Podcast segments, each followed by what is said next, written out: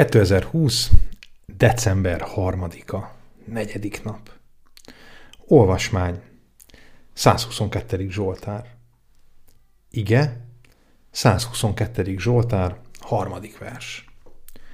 Jeruzsálem, te szépen épített város, részeid jól illenek egymáshoz.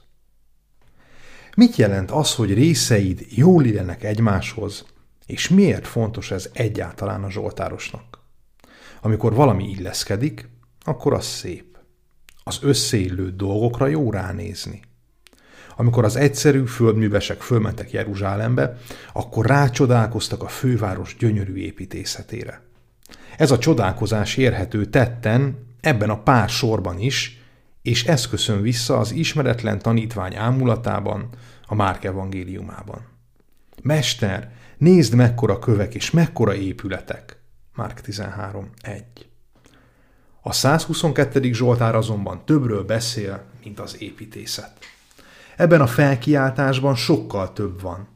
Amikor az ünnepre érkezők beléptek a városba, akkor találkoztak a többi zarándokkal. Együtt közösséggé, Isten hatalmasságát ünneplő gyülekezetté váltak. Milyen megrázó élmény lehetett egy jeruzsálemi ünneplő gyülekezet egy egyszerű galileai parasztnak aki saját családján kívül nem igen találkozott senkivel. Nem csak a város, hanem a közösség is szépen és jól illeszkedett egymáshoz. Együtt vettek részt az Isten tiszteleten és az áldozatokban. Ahogy az épületek szépsége az emberek örömének a forrása, úgy Isten örömének a forrása a jól összeillő, egymást szerető, engedelmes közösség. A mostani helyzet több szempontból is az összecsiszolódás időszaka. Összecsiszolódási családunkkal, vagy ha egyedül vagyunk, akkor önmagunkkal.